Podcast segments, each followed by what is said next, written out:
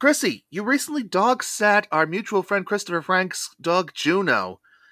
Tell us about that. You mean chaos in a fur coat? Do you mean that that one? Yes. Oh my god. So you went oh the front you mean the forensics file story? Um is that the one you're looking for? Whatever. did you say- what- Did you say chaos in a fur coat? So so he has a 3-year-old Australian shepherd. Her name is Juno and she is named for the Greek goddess of marriage.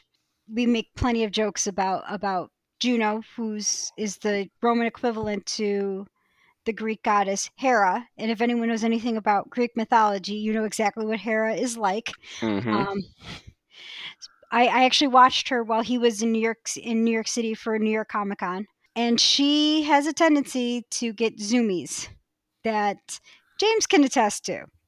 Her zoomies. oh yeah.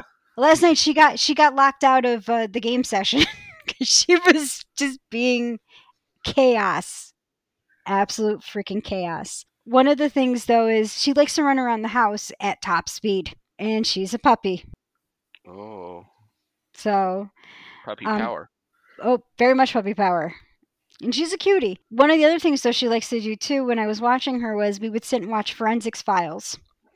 And in the middle of it, uh, she would get she would get her zoomies, and then but she would stop every time they would show the suspect on forensics files. She would stop and she would just start staring at the TV set with a low growl.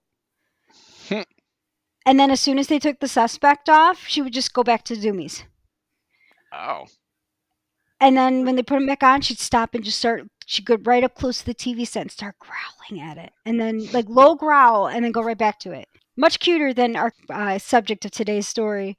And just hope- yet, based on your description, there may be more truth in television to Scrappy Doo's behavior than anybody dared thought. I just. I just hope that you. I just hope that uh, Juno didn't make anything go splat. Um, other than her trying to trip everybody over while she's having zoomies. Because let me tell you, when puppies have zoomies, they do not give a crap who's in their way or what's in their way. They will zoom. And if that means they will trip you, they do not give two craps. they will take you out. There are too many cartoons, but they'll watch them all. The Pemmy and James of hopefully funny cartoon podcast. Hello, everyone. I'm James Irish. I'm Pembroke W. Corgi. I'm Krissi Harding. Welcome to the Pemmy and James kind of sort of hopefully funny cartoon podcast featuring Krissi. Hi! Ta-da! Yay! And today we're ripping off the band-aid. Yeah, just rip it right off. Just, Just do it. I think some skin went off with this. Uh, we are starting. We, we are we are now going to talk about annoying sidekicks. or one specific one. As longtime listeners know, every year we do one Scooby episode around this time of the year, late October, early November, etc. And this was going to be inevitable. So, even though Pemmy gave me the choice of doing either this or Be Cool Scooby Doo, and I was like, okay, I'm going to make this a coin flip. So, even though he introduced the, the idea into the world, I could have stopped it anytime I wanted to. So this is equal blame. Honestly, I can't blame you because I say let's get this over with now and just just just talk about the elephant in the room because if if if you guys just keep putting it off, people are going to be like are you ever going to talk about it and it's just going to become a thing. It's going to be like that annoying family member at Christmas that everyone knows is coming and nobody wants there. So, you know, exactly like Scrappy Doo. Yeah, pretty much. So yes, Scrappy Doo. Ah, Scrappy. Before we begin, much of this podcast's information comes straight from the mouth of Mark Evanier himself via his own blog. Go check it out. It's a good read. Thanks, Mark. The roots of our story go back several decades before Saturday morning cartoons were even a thing. To Henry Hawk, a Chuck Jones creation in the Looney Tunes canon that would later be adopted by Robert McKimson for a foil to his own character, Foghorn Leghorn. I don't blame Chuck Jones for much, but I'll blame him for this one. I don't know. McKimson might be more to blame, but still. Henry is a diminutive adolescent chicken hawk, and not in the sense that he's a warmonger who won't actually lead from the front. I mean the actual bird. He's also fearless, ill tempered, tremendously stubborn, and unaware of the disadvantages of his size relative to the world around him. He's Napoleon. Henry may not be the most loved Looney Tune, but in small doses, I think he was pretty good opposite Foghorn's bluster in these short, seven minute stories. I, I would say he he was well paired up with Foghorn and Leghorn because when he was with Foghorn, you kind of you kind of started cheering for Henry.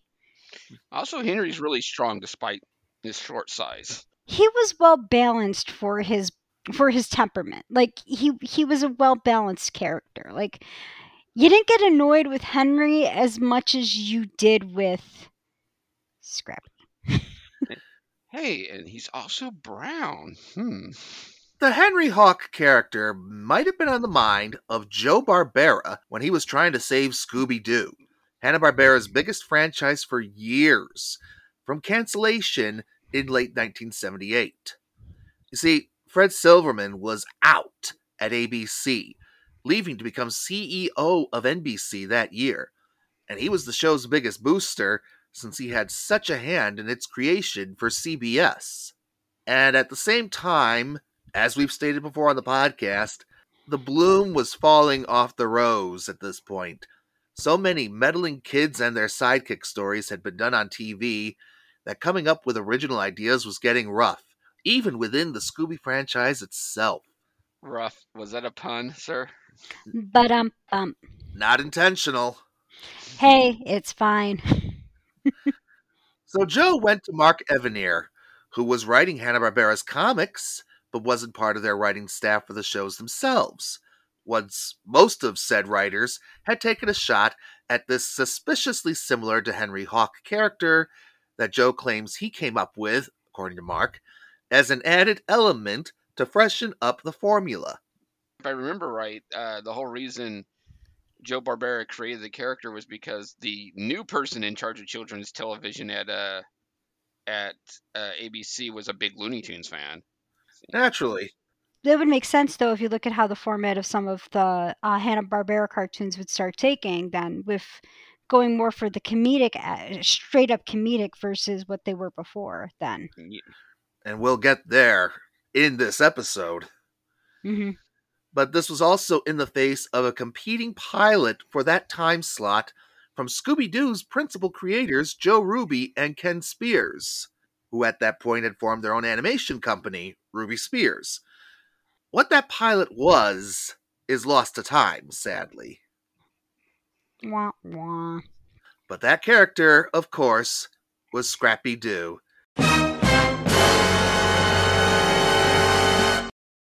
I promise we're only doing that sound effect gag once because if we did that every time we mentioned his name, we'd be here for three hours.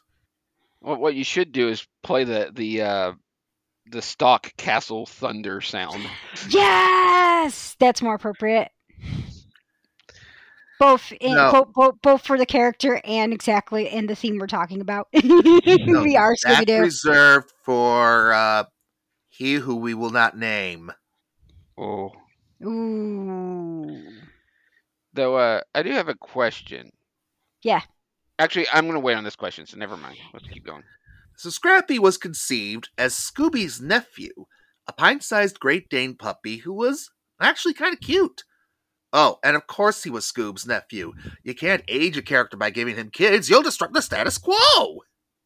Then you would also have to explain where is his mother. Also, I don't know if I want to even think about the idea of Scooby having kids. To be honest.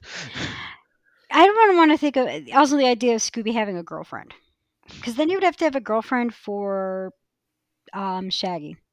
Ruh-roh. And like Henry Hawk, Scrappy was completely fearless in the face of whatever danger was in front of him. The thing of it is, taking that kind of character from a short subject cartoon to a longer form mystery story requires a very, very deft touch. And not every writer in the world of Saturday morning cartoons has that touch 100% of the time, even on their best days. Yeah, and the thing is, is the idea of what they wanted to do with Scrappy. uh, This is a hard character to write. They were kind of doomed from the start with what because they already had the idea of doing it off based off of Henry Hawk, which they boxed themselves into a corner from the start. The scary thing is, it actually worked, but I'll let James get to that. This new element is what kept Scooby Doo on ABC for the fall of 1979 season. So, Scrappy Doo very much saved his uncle. You could argue that without Scrappy, the Scooby Doo franchise might not be the most prominent thing to come from Hanna-Barbera to this day. Certainly the staff at Hanna-Barbera thought so. Story editor Duane Poole recalls the period as being pretty lively. But at what cost? Yes, at what cost? To properly discuss that, we have to start at that 1979 season of Scooby Doo and Scrappy Doo. At this point, much of our cast from past Scooby episodes remains in place. Don Messick is our beloved cowardly Great Dane. Casey Kasem is the equally cowardly hippie archetype Shaggy Rogers. Zoinks! Heather North as the fashionable, sensible, but not quite yet as defined as she would be elsewhere Daphne Blake. And Frank Welker is the square jawed leader of the team, Fred Jones. Pat Stevens had inherited the role of Velma Dinkley after the original actress, Nicole Jaffe, retired from acting. And Pat would be present for the first 12 episodes, with Marla Frumkin taking over for the final four when Pat fell ill. Hmm.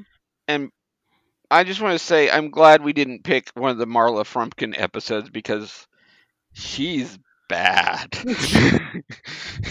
Jinkies! Boxes of explosives!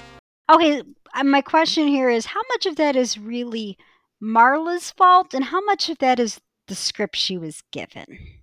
Or the direction. Hanna Barbera typically has good voice direction, especially compared to like filmation. So I think it's just the It's her. actress. That's why I'm putting it out there. Like, how much of it is them versus how much of it is the script? It's, Yeah, a, it's a fair question. It is Yeah. a fair question. But yeah, all of her all of her lines are delivered in like such a dead delivery. It's so bad and so awkward. So, so, But- that, so this this is my follow up. Then is would that is her voice acting then at that point the reason why maybe they got rid of Velma We'll get from there. the show? Okay, I'm jumping ahead. That's Ooh. It's like, I'm, okay. it's like I'm psychic or something. But Scrappy, well, finding the right voice for him would take a while. Mel Blanc, who at the time was doing Captain Caveman for Hanna-Barbera, Nobody else. I'm still shocked that's still our most downloaded episode. How many downloads do we have for that episode? Over 200. Shh, damn. Over two hundred. Sorry. Listen, I'm just in shock that the D and D episode's at hundred Pretty good for a podcast with no advertising budget. and no sponsors. Captain Caveman. I'll let you do it. Um, yeah. I, I gotta save my voice for the rest of this. By the way, if you wish to sponsor us, we are more than willing to take your money. Hint, hint, nudge, nudge, wink, Nudge. wink. Say no more. Yeah. Say no more. So Mel was considered for the part because he was Henry Hawk for so many years, but Mel wanted too much money. The dude deserves the money. With, well, yeah, but well, we'll get there. Also, Frank Welker and Don Messick also auditioned, and Frank Welker, when he auditioned, coined the puppy power catchphrase that Scrappy would become known for. But neither were deemed quite right for the part at that time. Eventually, after considering performers ranging from Daws Butler to Paul Winchell to Marshall Efron, the part went to Lenny Weinrib. I have a question, and this is completely off topic. Is Marshall Efron, to try to pull in our younger audience, related to Zac Efron? I don't know. Neither do I. I only know Marshall Efron for like three roles. He's the villain on Twice Upon a Time. He played uh, Mooch on The Biskitts, and he's Fat Cat on Kid Video. so, and knowing what his voice was, the voice he typically uses in cartoons is, that would have been a weird choice for Scrappy. I'm gonna Um, actually look that one up. I, I, I just think it's kind of crappy that they're like that that Frank Welker coined the phrase in his like audition, the puppy power phrase, and they're like, "Oh, that's a great line, Frank. That's a great line. You don't get the job, but that's a great line. We're keeping it." Oh, he's not. No relation Ah. whatsoever. All right. Now, we've looked at shows that Lenny Weinrib has contributed voices to in the past, but I think this is our first time encountering him with a reoccurring role, so let's dig a little deeper. Lenny was a veteran performer of live action TV and voice work at this point, especially known for his prolific work for Sid and Marty Krofft as the voice of H.R. Pufnstuf and several other characters from the same series, notably Orson and Stupid Bat. He was HR Pufnstuf. Yeah, Yep. He's your friend when things get rough. can't do a little, because he can't do enough. Do enough. Okay, my mind's slightly blown that Scrappy Doo's voice in the early episodes is HR Puffin stuff. And there's more. For Hanna-Barbera, he was the lead character in Inch High Private Eye and Knock Knock the Woodpecker in The Skatebirds, I can see him as a as Inch High Private Eye though. as well as taking up the role of Gomez Addams in the first Addams Family animated series Hanna-Barbera would produce when John Astin didn't reprise the role. Which uh, I'm just gonna say, uh, yeah, his Gomez voice isn't great. That's all I'm gonna say. I- I'm sorry, but uh, Gomez Addams to me is either John Astin or Raul Julia. I 100% agree. Scrappy Doo is arguably Lenny's most well-known animated character, and he only performed him for a single year. Hmm. Wow. Another thing we will get to why in, in a bit. But let's dive in with an episode that is as late 70s as you can get The Neon Phantom of the Roller Disco. Staying alive, staying alive. Ah, ah, ah. Sorry. They kept No, don't be music that- sorry, because that's going to come up too. Yeah, they play they play music in the background on this that sounds like a bootleg version of that song. Yep. We open at Sparkles, no doubt the roller disco in question, as its sign goes dark in the autumn air, and the neon phantom emerges with laser sounds and a vocoder assisted howl. And voiced by Michael Bell. Michael Bell! Whoa, we haven't seen him in a while. Yep, he was uh, Mark on Speed Buggy, as well as uh, Lance on Voltron, All Star on the Snorks, uh, Sideswipe and Prowl on Transformers, Quackerjack on uh, Duck, Darkwing Duck. And Stutz on the Houndcats. I was just about to get that one. Can I can I stay? I want to find out when did Tron come out? Because he looks After like he's this, surprisingly, because yeah, the neon, really.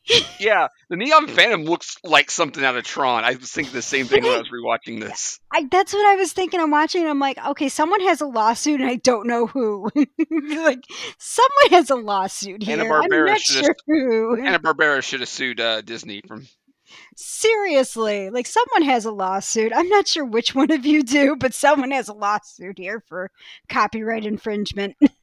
Now, admittedly, this is a decent, timely monster des- design for the era, and we're in familiar territory storytelling wise by opening with the monster as a hook to keep the kids at home interested.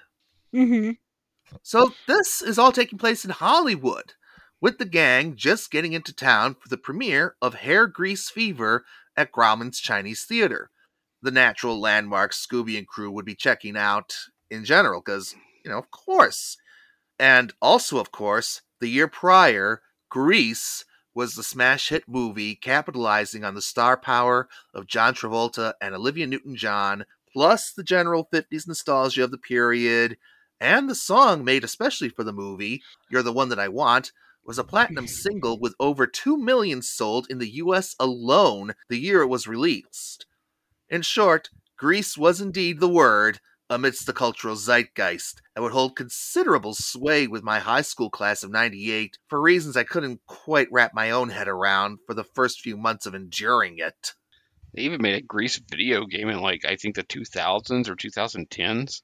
Listen, Grease was one of those musicals that every every school wanted to do. Every kid wanted to be in it. They even did a freaking reality TV show where they were casting for the Sandy when they brought it back to Broadway. And uh, Travolta's character, too. Yeah. Now, my school wanted to put it on, and we kept getting vetoed by um, our chorus teacher, who also did the musicals, Miss Nitch. She refused to do it because there was the pregnancy scare in it, and she felt that that promoted the mm. wrong idea among us impressionable young girls because she felt it would encourage us to get pregnant. And that was also the reason why my high school would only do scenes from Grease and not the whole thing. At which point, this is, and by the way, just so everyone knows, this was like 19, late 1990s. This wasn't like back in the 80s.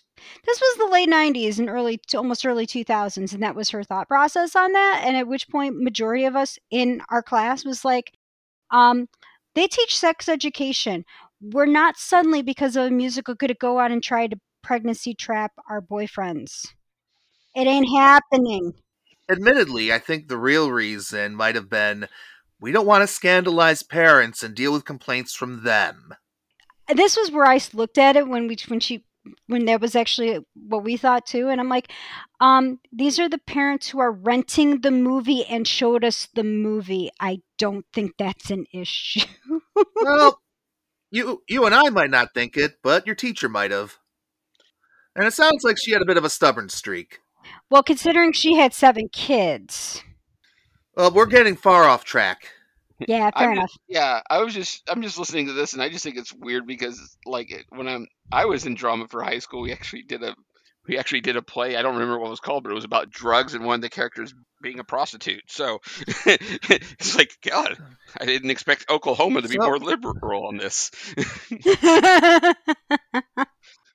So, anyhow, Scrappy's puppy brained directions lead them instead to the Hollywood Bowl, where a band called Nightmare is playing. Shaggy protests he has enough nightmares of his own. Boy, can I relate. Mm-hmm. But the group catches part of the show. Scrappy digs it and boogies down while Scooby and Shaggy shiver, and Velma has to remind them that Nightmare is a rock group. Presumably a pastiche of Kiss, but we never get even a quasi decent look at them.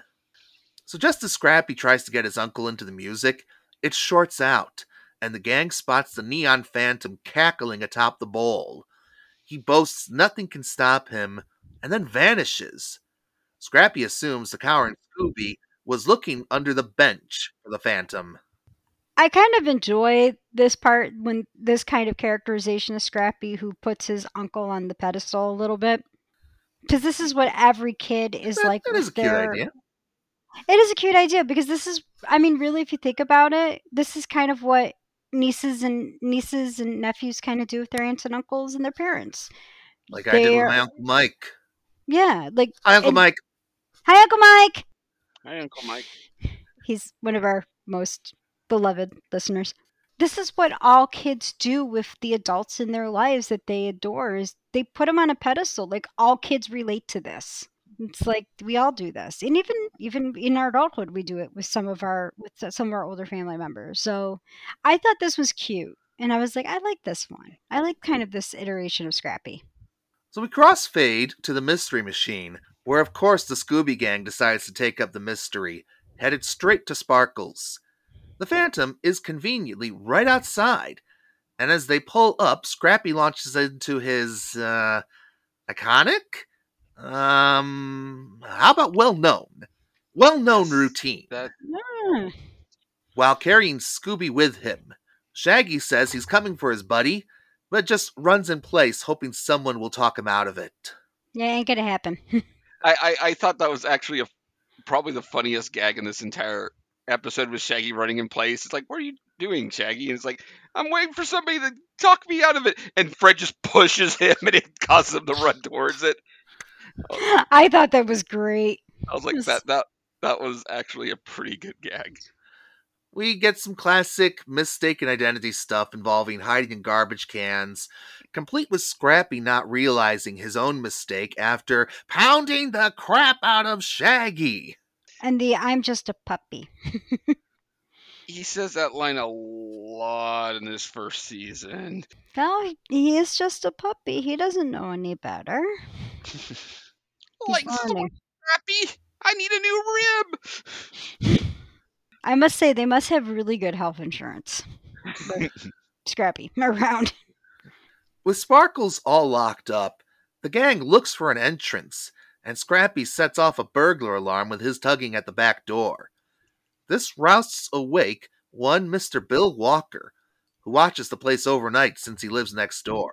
Scooby finds a paper under Walker's shoe as he advises the kids to steer clear. Heh. shoe, Walker. Fan Ant Man. Mr. Walker is also voiced by Michael Bell. Michael Bell actually voices quite a few people in this episode, I've noticed. Well, with Mr. Walker, Shoe, and Bell, you know, he's got some soul going.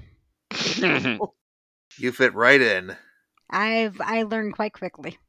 So this paper sticks to everything it touches, and it's an ad for Sparkles. Somehow Scrappy gets the door open, and here comes the splitting up, which by now is so familiar. Shaggy hangs a lampshade on this part of the formula. Yep. Yep. You know, if you can't pick on the formula, what are you doing? Somebody always does. At the main disco room, Shaggy and Scooby try not to encounter anything, but they find the giant Gila monster? Nope. Nope, it's a projection on a movie screen, which Scrappy bounces off of, and Velma has to point out to the bumbling trio. The lights drop, and an echoing voice cries, Who are you? Scrappy races to the DJ booth and only gets Joey Cassette, one of the owners. Joey Cassette. Cassette. That's better than Joey CD. Also voiced by Michael Bell. So are they paying Michael Bell overtime for this? Probably not. Because this is before they had the voice actor strike. Mm, So Joey claims to have been working on a new light show since the rink closed early, and now we have Scrappy forcing Scooby into roller skating hijinks. This is about to send Scoob careening into a shadowy figure going into the commercial break. But it's simply Steve Shimmer, Joey's partner. ah, Simmer and Sparkle. Voiced by uh, Frank Welker. Together, the owners exposit that they had expansion plans, but the Phantom drove away business. Scooby's skate silliness culminates in him landing on a record turntable. Wiki wiki. I'm very amused by the fact that this disco is called Sparkles because I used to have a cat named Sparkles who was a big black masculine male cat who was named Sparkles. it was always funny bringing him into the vet because of that. It's Sparkles. Shimmer wants to get just give up the business altogether, but Cassette will buy his partner's share out before he lets that happen. Boy, without the context, that's a weird sentence. Shimmer and Cassette. I feel like we're in a Jem, Jem the holograms uh episode instead. Man, I keep forgetting to put that on the schedule. I've been promising Anne that episode. It's truly, truly outrageous. Anyhow, the in-house band is recording new material, and the less comedic characters go with Joey Cassette for that, while Shaggy and the dogs return to the planned movie premiere. Which, by the way, isn't that kind of weird? It's like, hey, you kids broke into our place, but hey, you want to watch the band? What are they gonna do? Uh, call the police, maybe. I mean, I don't want the Scooby Gang in jail, but I mean, they literally did break into the place. The Phantom watches them leave. Now, wait just a minute! Here it comes. Right there, in the roller rink, in plain view of darn near everyone, audibly glowing. How does nobody notice him? I think this might be the first time you've actually invoked a wait just a minute moment in a Scooby Doo cartoon. Yes, yes, it is. I also would like to say that this Phantom probably has a really, really high stealth proficiency bonus that nobody noticed him. Well, that and with how much neon just goes around in the late 70s, early 80s, they probably just thought it was the best. Something else. I'm. I'm gonna be honest. If you not noticed how much neon there is in a roller disco, did you forget what USS Skate looked like in back back in the 80s? Hmm. There was more neon than anything back then. I've seen the pictures. I remember. Anyhow, at a recording studio elsewhere in town, the band is wrapping up a take on a song, and the band's leader says they need more tapes, which Joey goes to fetch. The band leader is also voiced by Michael Bell. Hold up. I have a wait just a minute moment. Didn't you just say in the last thing it's an in house band in a recording studio, like in house at the rink, and now we're in another part of town? I'm confused. Mm, well, it's a it's a fair point. If I have to extrapolate, I think the the band is on contract to the roller disco, and they're just recording the tracks for when they can't be live. Okay. It's it's a guess. Okay, I'll take it. So the audio engineer calls for another take, and we actually get to see this band. Now, presumably the horns are being done via synthesizer by the brunette at the keys, since we don't see a horn section. Or are the horns being dubbed in? Again, I'm pedantic, but not so pedantic to be unreasonable. I remember having a keyboard back in the 80s. I don't remember the horn section sounding that good on the keyboard. Maybe they're just horny.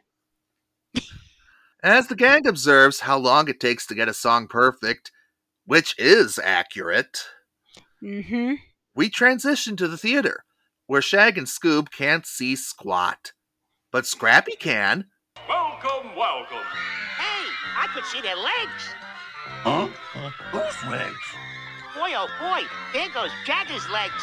And there goes Travolta's legs. And there's Streisand's ankle. I mean, I guess when you're that short, you get good at identifying legs.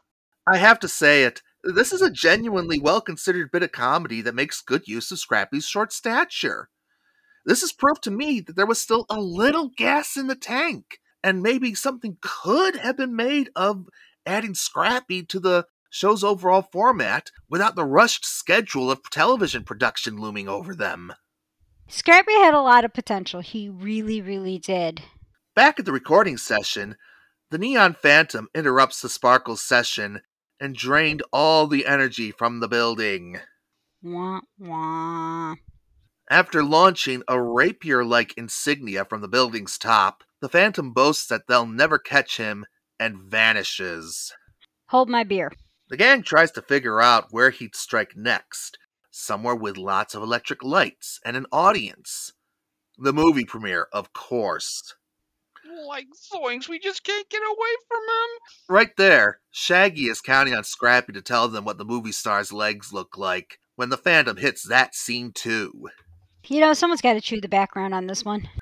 I swear, he's a scene stealer. Scrappy makes a bolt for the back of the theater to head off the monster's escape, taking the chicken hearted chuckleheads with him. And as it turns out, Scrappy is correct on all counts, except they're all facing the wrong way and the Phantom gets the drop on them. No. You know, he just got to take that limelight, doesn't he? The trio escape, against Scrappy's own judgment, and run into the others. Getting access to the electrical control panel in the theater, they find an electrical timer of the same make that Sparkles uses. And back at the roller disco, they find an ad from an electrical supply house on Steve Shimmer's desk, and they examine it with a caricature of disco singing star Donna Summer right underneath it. Wow. I had no idea who that was. there were a few African American divas with similar hair to that in that era, but Donna's the most famous, so it's probably her. She wa- she was she was in a lot of roller discos singing back then. So give it give it to Donna Summers. Yeah. We're gonna give it to her. They also spot some writing on the back, and Velma has it all figured out and calls for the trap to be set. Oh, Fred's happy.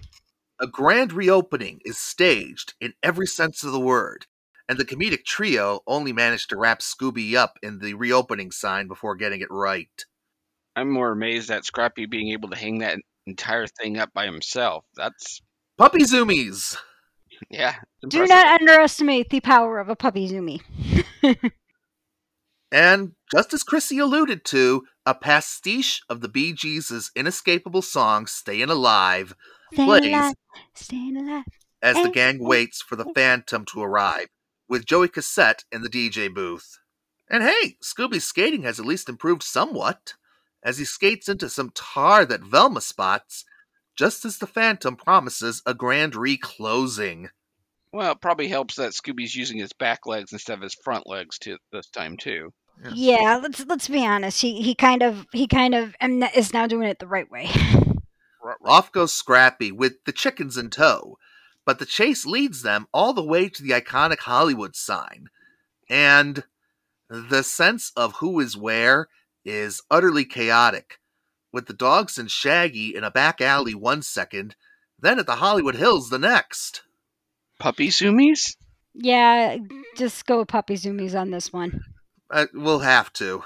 Scrappy plots to catapult to the Phantom atop the H, but somehow, when Scooby leaps on it, Scrappy doesn't budge and Scooby just launches himself. But hey, it works! Scrappy's just that heavy, man. Scrappy's just iron willed at this point. 100% muscle. 100% stubborn. So the gang breaks down the clues, and Shaggy assumes it was Steve Shimmer, but the writing spotted earlier was an address for Mr. Walker. He was the Phantom and wanted to stop the roller disco so it wouldn't take over the real estate of his house. Because if they would expand, they would take over his house. Yeah. Scooby and Scrappy skate to one last gag back at Sparkles, and, well, cue the credits. Zoinks. Yeah. Now, if I'm being truthful, this wasn't the greatest Scooby media I've ever seen. There were some co- a few continuity errors and some irritating quirks, especially some of Scrappy's behavior in the first half of the episode. But still, there was a good monster design, a decent mystery per the terms of the standard formula, and a few okay gags. Given some time, this might have worked. It, it also looked like it was animated worse than the original Scooby Doo. Where are you? But that might just be my opinion. There's a little of that, yeah. Unfortunately, Hanna-Barbera wouldn't get that time because these changes would only begat still more changes the very next year. Oh boy. And we'll talk about those changes after the break. More Scooby Doo after these messages. On the next Pemmy and James podcast, what the heck is a shmoo? This blubbery, rapidly reproducing thing began life in the comic strip Li'l Abner in an allegorical 1948 story on greed and human nature. It turned into a sensation that creator Al Capp never expected. 30 years later, Hanna-Barbera drops all of that and plops a singular shmoo into yet another derivative of the Scooby-Doo formula. We will witness this oddity in two weeks. Now back to Scooby Doo. Now, would you believe that network executives found Scrappy to be, and I quote, too independent? What? And that was the issue they wanted to fix. Not that he was frankly overbearing and needed depth. Boy, what a harbinger of things to come in the pro social 80s. Well, let me let me put it to you this way: we are talking a bunch of old men running things. Mark Evanier protested, but Hanna-Barbera relented as the character moved on into a new series which completely retooled the premise of the world around Scooby-Doo. You see, Hanna-Barbera was drastically cutting costs around this time, with the effects of being their own biggest competition finally catching up to them. And when Lenny Weinrib wanted more money to perform Scrappy, he was ousted and replaced by Don Messick. Ironic, since apparently Don gave the strongest performed audition for the character in the first place, but the creative team didn't think the voice was quite right. There, there's a couple things here. I mean, one, unless you've got some tenure on the level of Daws Butler or Don Messick, you don't ask Joe Barbera for a raise. I, yeah, I was about to say, like, dude, no. Like, you get a few, you get a few more years under your belt before you start asking for more money. I don't know if this is true, but I remember one story, one version of the story had it to where Lenny Woodruff pretty much told Joe Barbera, "It's like give me a raise or I'm out," and Joe Barbera just called his bluff. Lenny wasn't the only cut either.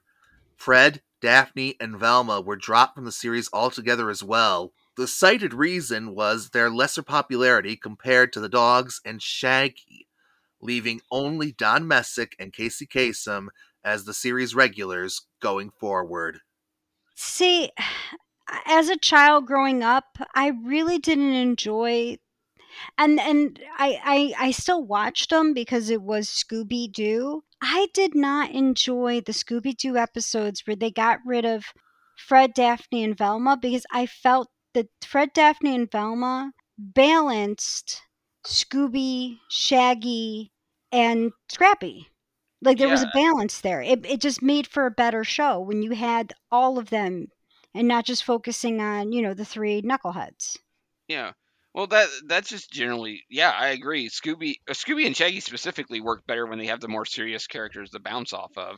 Yeah. You can't have you can't have a show that's just all funny men. You have to have the straight men to balance the funny men. You can't it just comedy doesn't work well that way.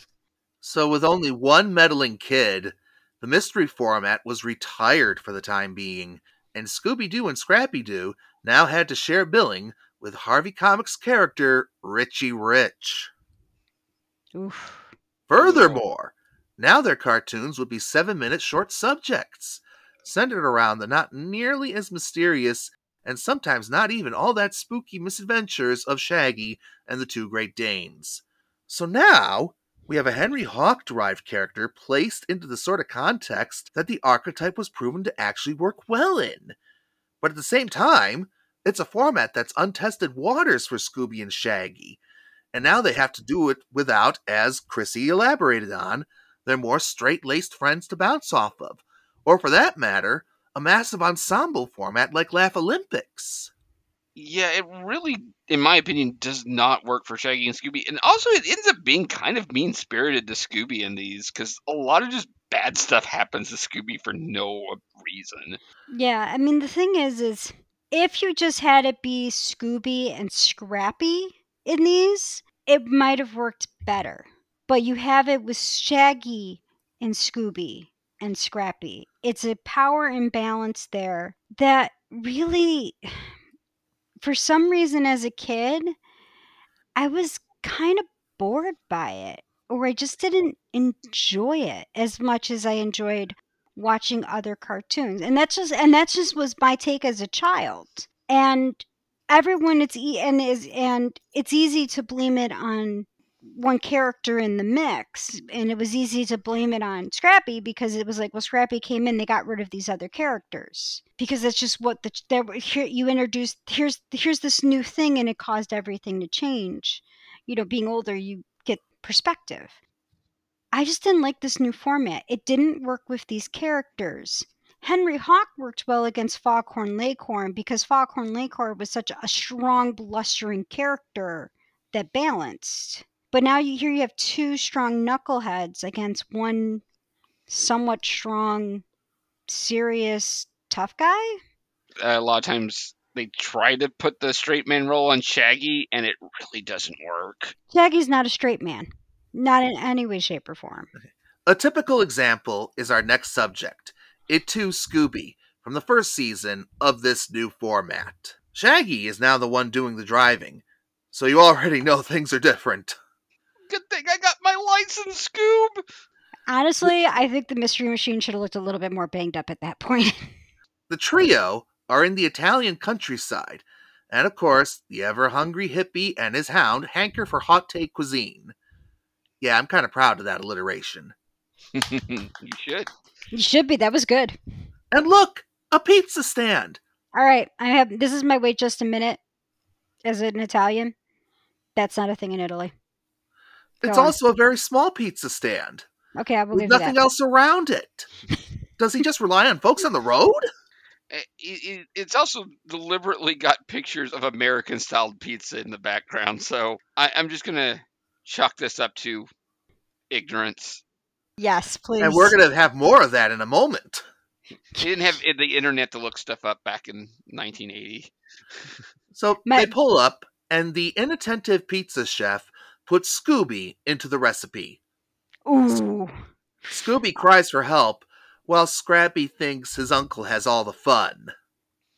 I will say I know many people who would actually like this much of an intense massage, though. It only took one season, but Scrappy went from not knowing his own lack of strength to being a full on masochist. They grow up so fast.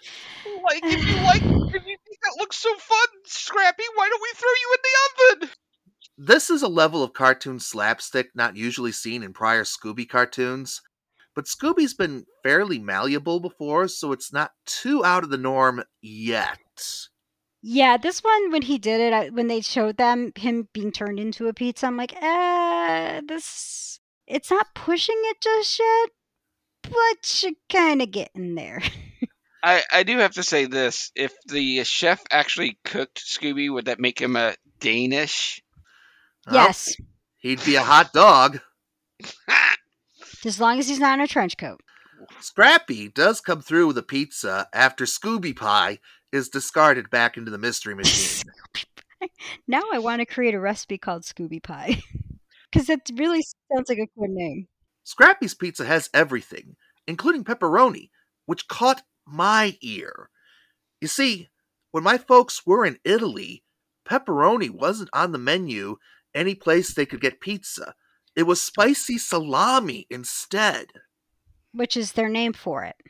Of course, no American writer is going to know this, let alone an American kid watching it. Especially in 1980. Yeah. There's also anchovies, onions, chocolate sauce, and garlic.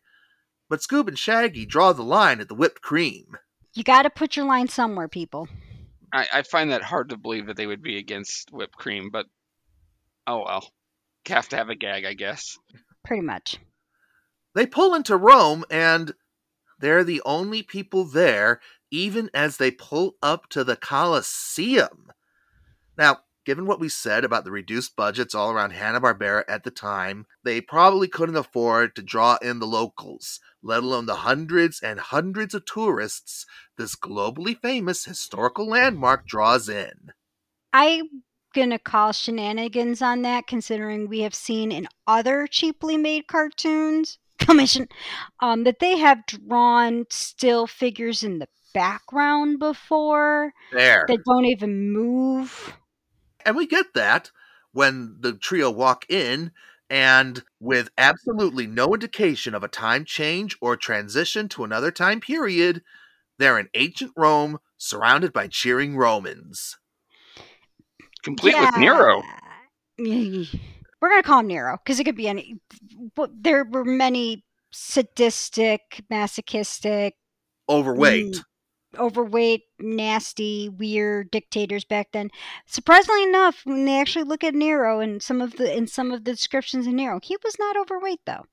He was actually a very slim hmm. figure. He was considered Well- to be very athletic. I, I chose Nero because it was a very Nero decision. Caligula actually would have been good. You see, Scrappy wonders where the lions are, and that's the exact moment Nero commands the lions be present. The reactions are what you would expect from the trio. And we should also mention just how Scooby is running here. Pemmy, I know this is one of your pet peeves with this era of the franchise, so let him have it. Go I hate, I hate it. I hate it. I hate it. Yeah, one of the major problems I have with this part of the series is Scooby goes from being like, you know, funny animal talking dog to just plain out Looney Tunes level cartoon character. And he, yeah, he for for the Scooby, Scrappy, and Shaggy do stupid stuff episodes. That's what I like to call them. Yeah, Scooby runs on his hind legs. Scooby's far more cartoony, which we'll get to that later. But yeah, one of the main things is he he walks on his hind legs and it just it looks wrong and I hate it. It just it doesn't it doesn't look right. I mean, because his, his legs are still like hunched like a dog. So how the heck would you know? I don't like You- it. I don't like it at all. Oh my god, you just you, you're right. It doesn't look right. That might be the other reason why I hated this era of the cartoons where it's like this doesn't work for what is already established for these characters. But I mean, it's for the these particular cartoons. He doesn't walk on four legs like almost never anymore. It's almost always on his hind legs. It's just it's just weird. I don't like well, it's it. because it's because Scrappy does. But they at least drew Scrappy with stubby, like kind of human looking legs in comparison, though. It's Also, true. I think animating four legs may have been another budgetary concern. but y- you're you're right. It's it's it just looks wrong. I was just gonna say it's funny that when they add Daphne back to this cast in the next series, like suddenly Scooby can walk on four legs again. Eventually, the lion runs past them, disguised as barbers, complete with a barber shop chair and everything. You know, this is our third Scooby podcast, and I think this is only the first truly elaborate disguise gag we've seen. It, it is the the most common Shaggy Scooby routine. With a lame accent and a sundial to show the lion he's late, Shaggy pulls the lion in for a hairstyling, leaving him a greater dandelion than Bert Lahr ever was in The Wizard of Oz. In his whole career, even. He was once the king of the forest.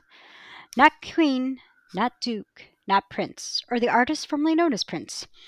Nero commands the lion exit, stage vertically via trapdoor. Sorry, had a little snag in my throat. That would also be Tell awesome. Like uh, good. That would also be really great if mine actually exited like Snagglepuss. I mean, are- you already you already went for you already went for the Looney Tunes crap. Bring in Snagglepuss as well. That would have been a great homage to Hanna Barbera. And now Shaggy and the Great Danes are faced with a massive gladiator named Rocky Maximus. Somewhere, a very young Dwayne Johnson was taking notes and thinking, almost, but not quite. Also voiced by John Stephenson. Can you smell what he's cooking? He tries to stomp Scrappy, but just gets his foot stuck in the dirt. The trio race through a doorway, and Scooby goes through the portcullis right after it closes.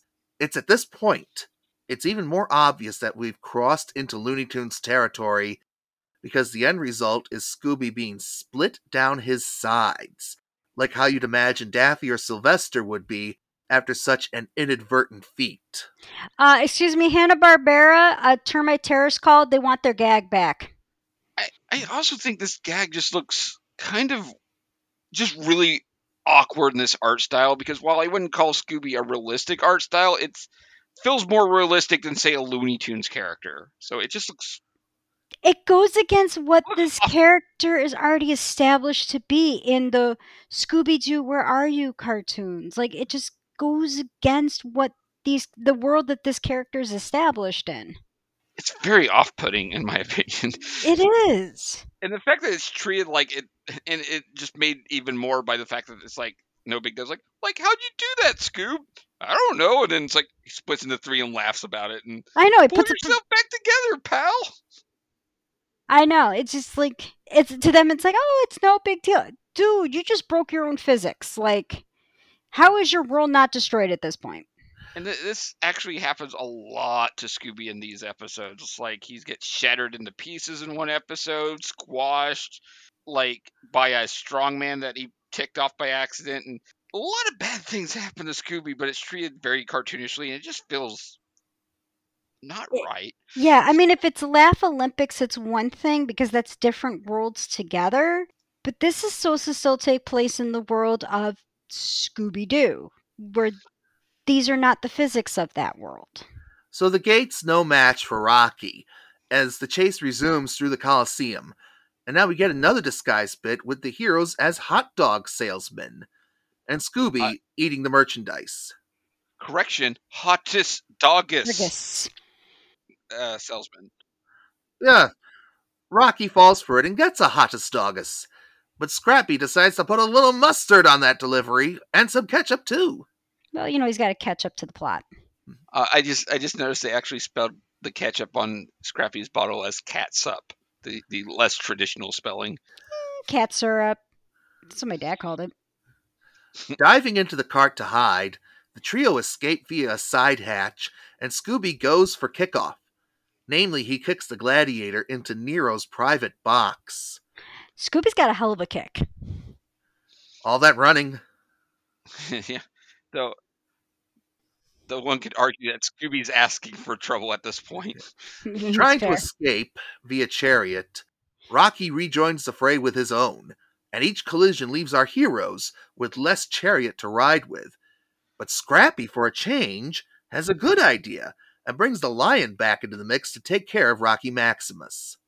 I, I also want to say that that scene with the chariots is so mm-hmm. bad and cheaply done because like almost every time oh you you don't see Maximus's like full chariot most time you just see part of it and then like Scooby and Shaggy's like reduced chariot it's so so cheaply and badly it's bad. Well the thing is is with the whole chariot thing they were trying to do a quick version of ben hur and it's like, which everyone tries to do when they do it when they do a chariot thing in the coliseum it's like stop it it's just ah, it's just the gag is badly done, and it's just ugh. The lion launches Rocky back to Nero, and our heroes run back from whence they came. But what, but Scrappy wants more, and opens the door to find the Colosseum empty. Back in the Mystery Machine, they effectively write the whole thing off as an indigestion nightmare. Except they were awake. Yeah, they say they're going to hold the pepperoni next time, which I think is actually kind of funny considering, like we said before, pepperoni's not a thing in Italy.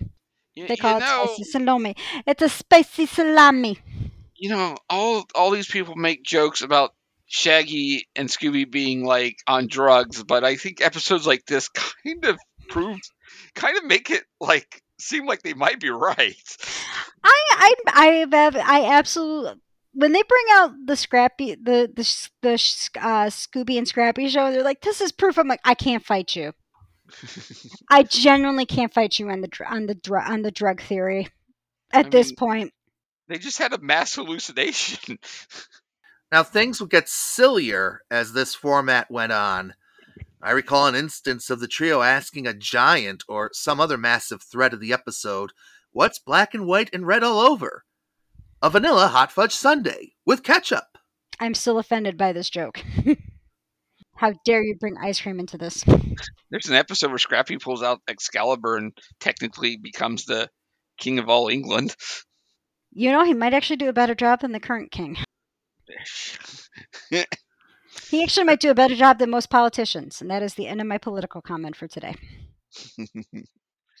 Uh, just to drive the point home that we've been making through our entire discussion of Et Tu Scooby, Scrappy is indeed less of an annoyance in this format, but this is such a drastic turn for the franchise overall.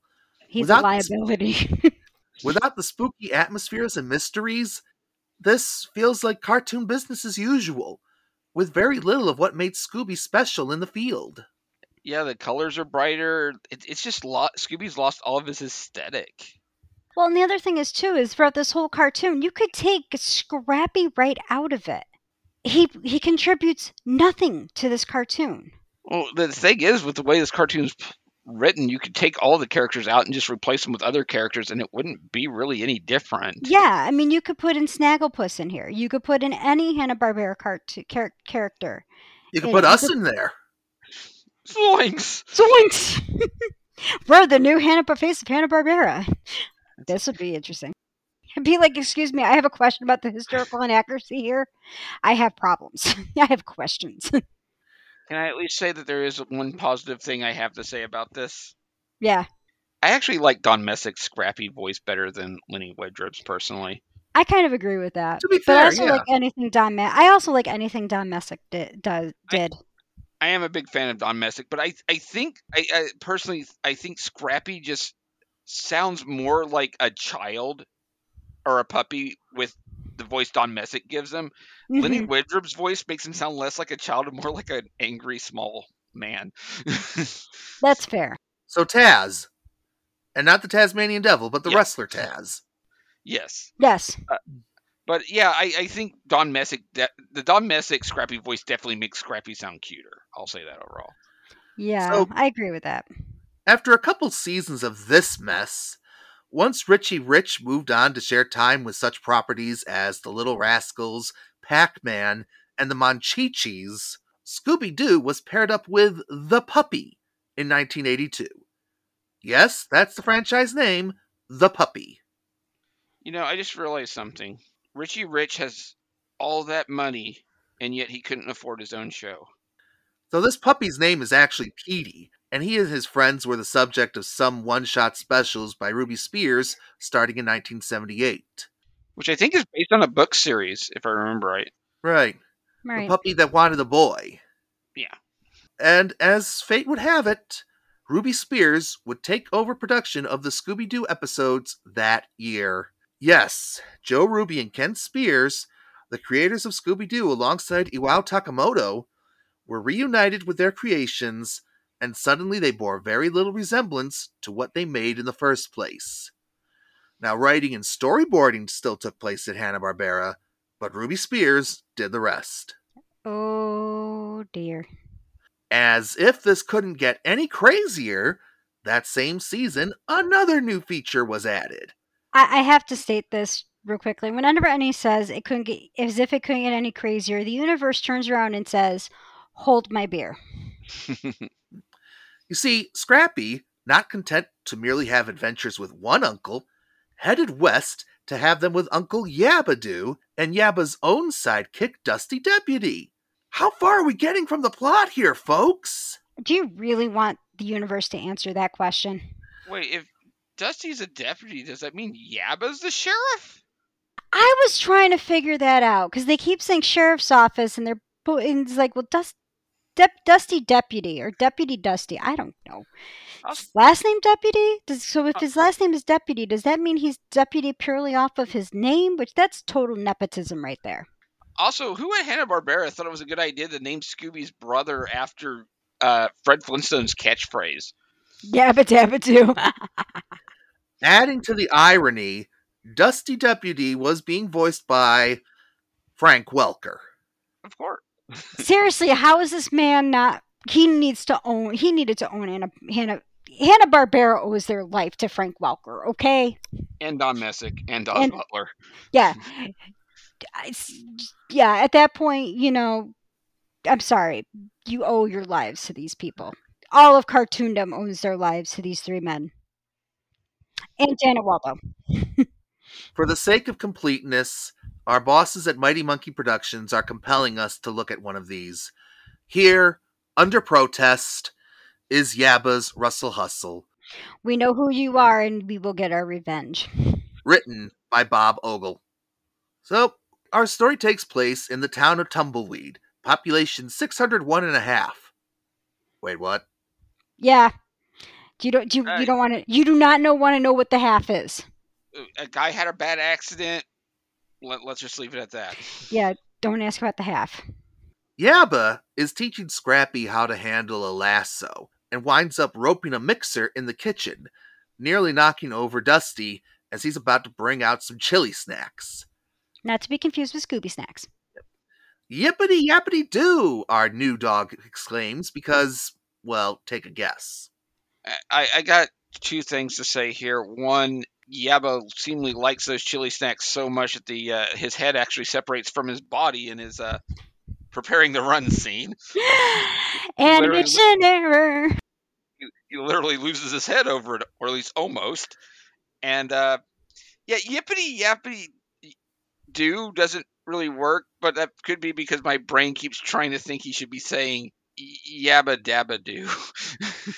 I am just confused enough on the Scooby Doo family tree. I'm actually looking up the family tree. I'm trying to see where Yabba Yabbity, wh- whatever his name is, like trying to pull up how many actual family members Scooby has.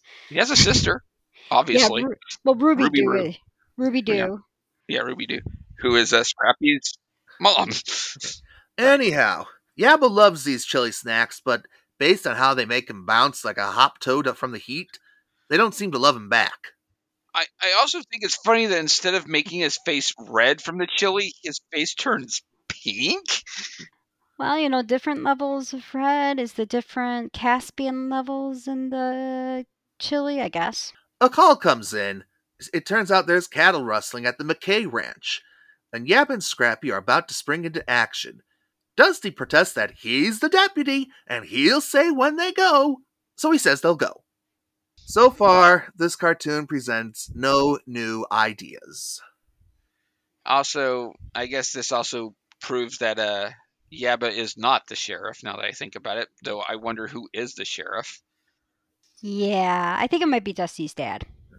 See, I also want to say that I think, uh, and sorry, sorry, Kyle, but I, I uh, Dusty's design looks like my friend Kylepedia. Fortunately, Kylepedia does not sound like Dusty though, so that's good for him. I was about to say, I, I really hope he doesn't sound like. You, you've heard Kyle on our Spider Man episode. I did actually. Yabba has a plan. Dusty says he'll make the plans, and he just takes Yabba's idea of the old disguise bit. Don and Frank must have been so bored doing these. I think this was just an easy. They were like, we're just gonna make an easy one. We're just gonna Yeah. recycle the dialogue. Also, that's the dumbest looking motorcycle I've ever seen. And we've seen some dumb ones. I've seen Wonder Wheels. You win. Back at the ranch, at least if they're going to use old cliches, so can I. that evening, the law enforcement duo are disguised as a cow and Scrappy as a cactus. And as Dusty is complaining about getting tail from Yabba, uh, wait, wait, no, that's wrong. Sorry. He complains about Yabba's tail in his face. Sorry, sorry. That's what she said. Anyhow, a love struck bull spots the disguised pair. Neither of their protests stop the smooches, and they back up into Cactus Scrap and land right in the bull's arms. Yeah. Dusty that. wasn't the only one getting tail that night. I, I, I like Texas Scrap. That's that's a that's a good line. That's that's a that could be a literal cowboy name. Ooh, I like that. Just as I'm about to complain that this has nothing to do with the rustlers, they show up in a helicopter and basically winch the false bovine, with the bull trying to keep her on the ground. We're being rustled and rassled, is the first actually decent line in this cartoon.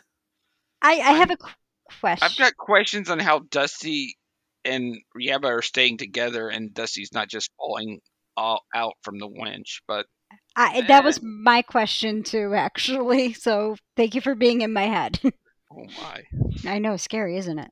Scrappy pursues as the helicopter reaches a mud pit and the boss rustler, who complains that his underling was only supposed to get the hefty looking steers. In which case, this underling was doubly wrong because not only is the captured cattle costumed cops scrawny looking, but steers are males who have been castrated, and the disguise is clearly feminine in presentation. and from the looks of it, I don't think that steer that was hitting on them was uh, Castrated. castrated.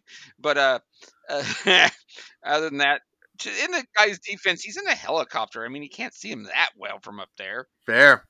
Dropped into the mud, the disguise comes off, and Scrappy arrives to activate catchphrase power. Yabba rushes in to get the work done himself, and Dusty can't see anything thanks to his muddied glasses. Contacts, dude. Contacts. Scrappy lands no punches, his disguise having also blinded him to his lack of boxing reach. Not like that ever stopped him before. I have a question. Does he ever land any of his punches?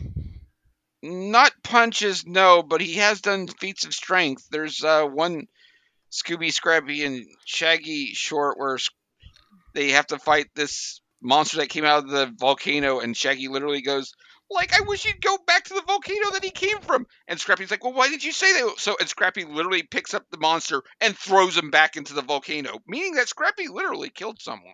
Just throwing that out there. Also, let's not forget, this was the era where even Superman couldn't land a punch. Fair.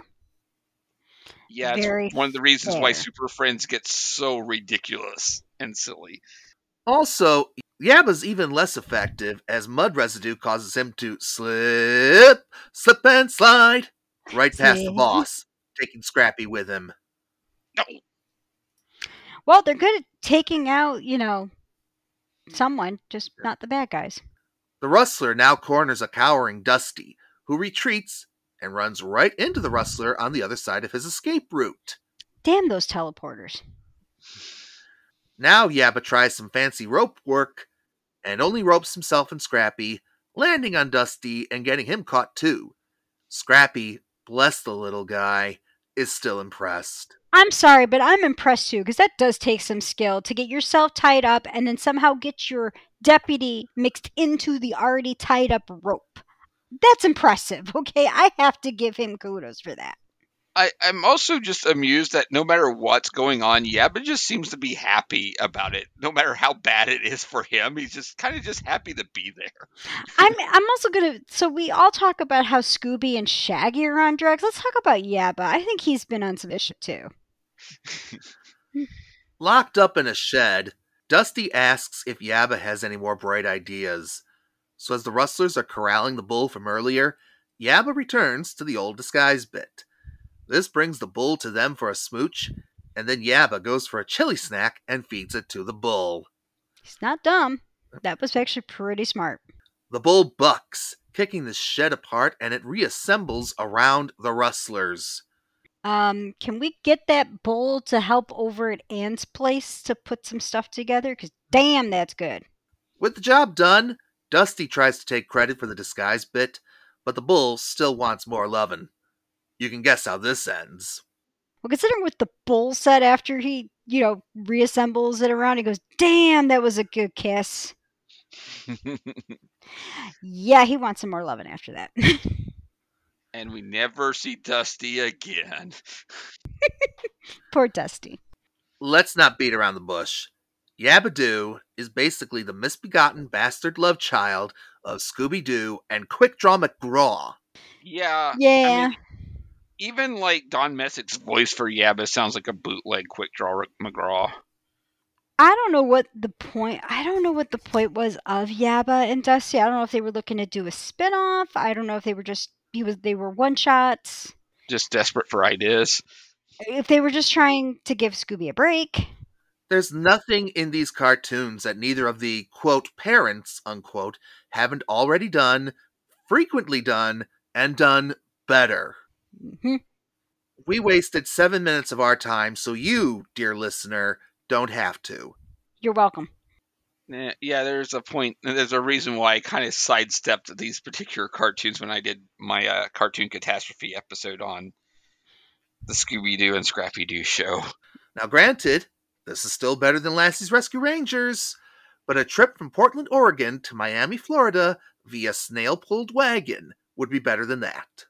Yeah, I think Lassie's Rescue Ranger has already set the bar for bad in, in this group. Have we really not watched anything that's worse than that yet? No. Oh. It's not that it's not out there. We just haven't watched it yet. Okay. In 1983, cooler heads started to prevail for the new Scooby and Scrappy Doo show, with Yabba and Dusty getting the boot, and not a cowboy one either. Although that would have been although that would have been both ironic and poetic justice. The mystery format was revived in full. Daphne Blake was brought back to the cast to rebalance the scales of comedy. Episodes went from three stories to two. And anything past that is, uh, truthfully, another story for another day altogether. This isn't even the last hill this roller coaster of a franchise would have to climb before briefly leaving Saturday morning, but Lord knows we've gone on long enough, especially since we need to discuss one other thing, Yeah. and that's Scrappy's legacy. Oh, oh boy. yeah. You see, while younger kids adored the pup, I, I know I did at that age. I even got a plush of him at Canada's Wonderland as a kid. Older fans couldn't stand him or what he was seemingly responsible for doing to the show they grew up with. This happens a lot in long running media. Ask people who grew up with Sesame Street in the 70s and 80s what they think of Elmo, and you'll get a lot of answers, and not all of them positive. Nope. But as we demonstrated in this episode, Scrappy was the harbinger of what drove the Scooby series into directions that were so far removed from the franchise's strengths, it became virtually unrecognizable. And as the most prominent face of those changes, Scrappy bore the blunt Scrappy bore the brunt of the blame. Not the faceless executives who pushed for the change, not the producers and writers who provided the changes, just the end result of the change itself. Well, and that's the thing. It's it's what we saw. He was like he came in and the changes happened. That's what people saw as he was the face of it. And I can't even blame the writers because you have to do what your bosses tell you to. And so I could say like I refuse. You lose your job and you lose your paycheck. Yeah, it's Okay, like John Tenta said about becoming the shark. If he didn't say yes, there were a hundred other pro wrestlers who would have. Exactly. James. Yeah. I'm gonna have to ask that you might keep your uh, you might acc- you might want to keep your flub up in there because you instead of saying brunt, you almost said blunt, and I think that fits for Scooby Doo. It's true. But Um, it, go ahead. Doobie Doo in this case. Scooby Doo, yes. But uh, yeah, the the Scrappy's not the problem. The problem is, and I hate saying this because Scooby Doo is like one of my favorite series. Is this show was just tired. Well, the, it was a victim of its own success. I mean, it was so successful. People want we want a Scooby Doo like show, so they made so many copies of it out of Hanna Barbera Yeah. that it was just there were so many. You know, yes, mimicry is the highest form of flattery, but it got tired. And could Scrappy have been a, a shot in the arm for the show? Completely. It could have been. He could have been.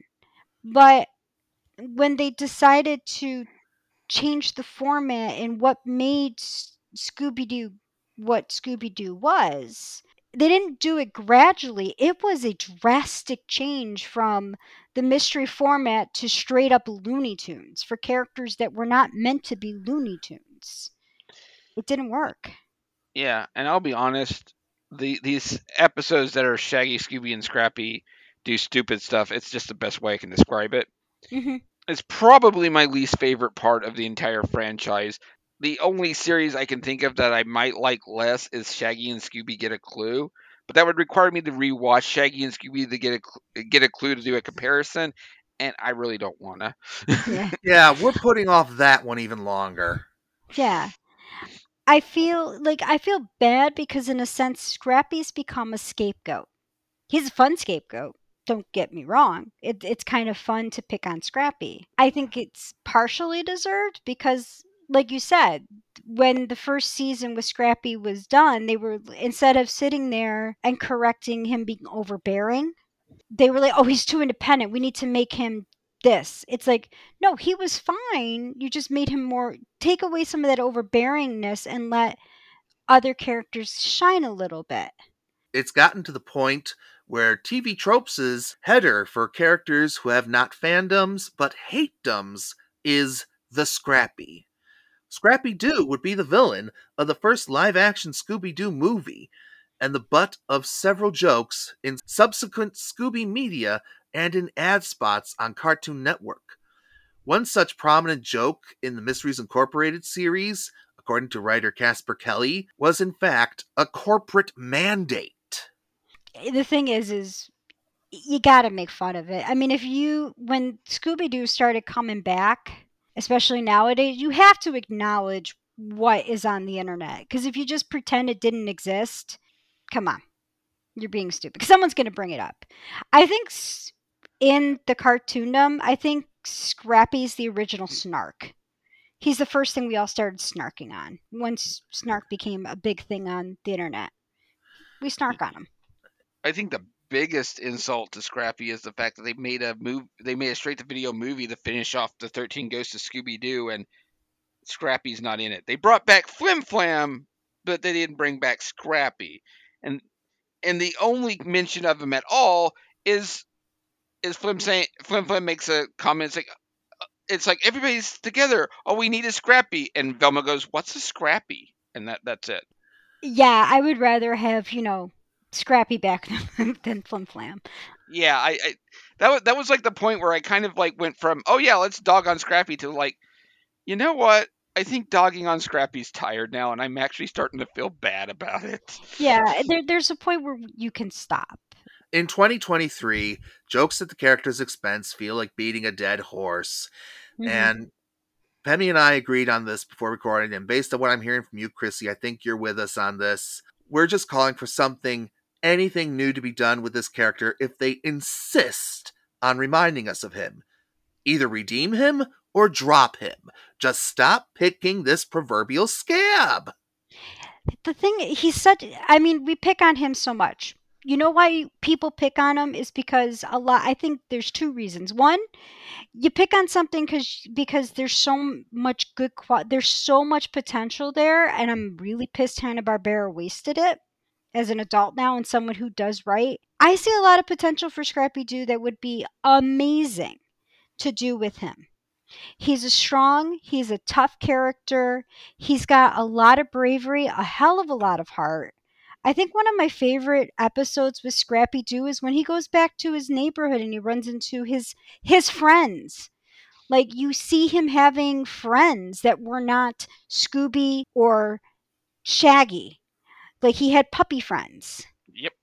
Like that was cool that he had actually he ran into friends that knew him before he joined the mystery gang and it was cool to see that there was a that scrappy had a life before he joined the mystery gang which was cool to see that he had something that there was more to him than this character And there's so much potential. And I think the other reason why people pick on him too also is it just became something that they just saw. Like no one actually really knew the character or seen things the character was in. It's just, hey, it's a cool thing to do. This character has potential. I think he can be brought back and have some really cool things done with him with the right writers. As they're trying to reinvent Scooby Doo, I don't think now's the time to bring Scrappy back. Yet. I think they need to figure out what they want to do with Scooby Doo first. Pemmy, your final thoughts? Uh, I think if there was any show that they probably could have brought Scrappy back correctly and made it work, would have been uh, Be Cool Scooby Doo, or maybe even Scooby Doo and Guess Who, but that's passed on both of those. So Yeah. definitely not happening in that other show that will remain nameless because I don't want to talk about it. So He who, he who shall not be named. because I Yeah. mean even Scooby's not in that show, so it's as far as I'm concerned, it's not a Scooby Doo show. Yeah, and we'll leave it at that. Especially now, since it's officially time to go restock the breakfast cereal. to the breakfast cereal. Puppy power. Thanks for tuning in, everybody. We love, we appreciate every listen, and hey, if you're so inclined, leave us a rating on iTunes, Spotify, or wherever you get your podcasts. And if this is the YouTube version, please like and subscribe. Yeah, it helps with And that hit that notification bell. Trust us, all these things really make a difference. Mm-hmm. Thanks, guys. Good night, everyone. See ya. Bye. The Pemmy and James to sort of hopefully funny cartoon podcast. The preceding podcast is a co production of the Mighty Monkey Corporation and Artificial Orange Studios. The theme song is written, composed, and performed by Sean Michael Smith.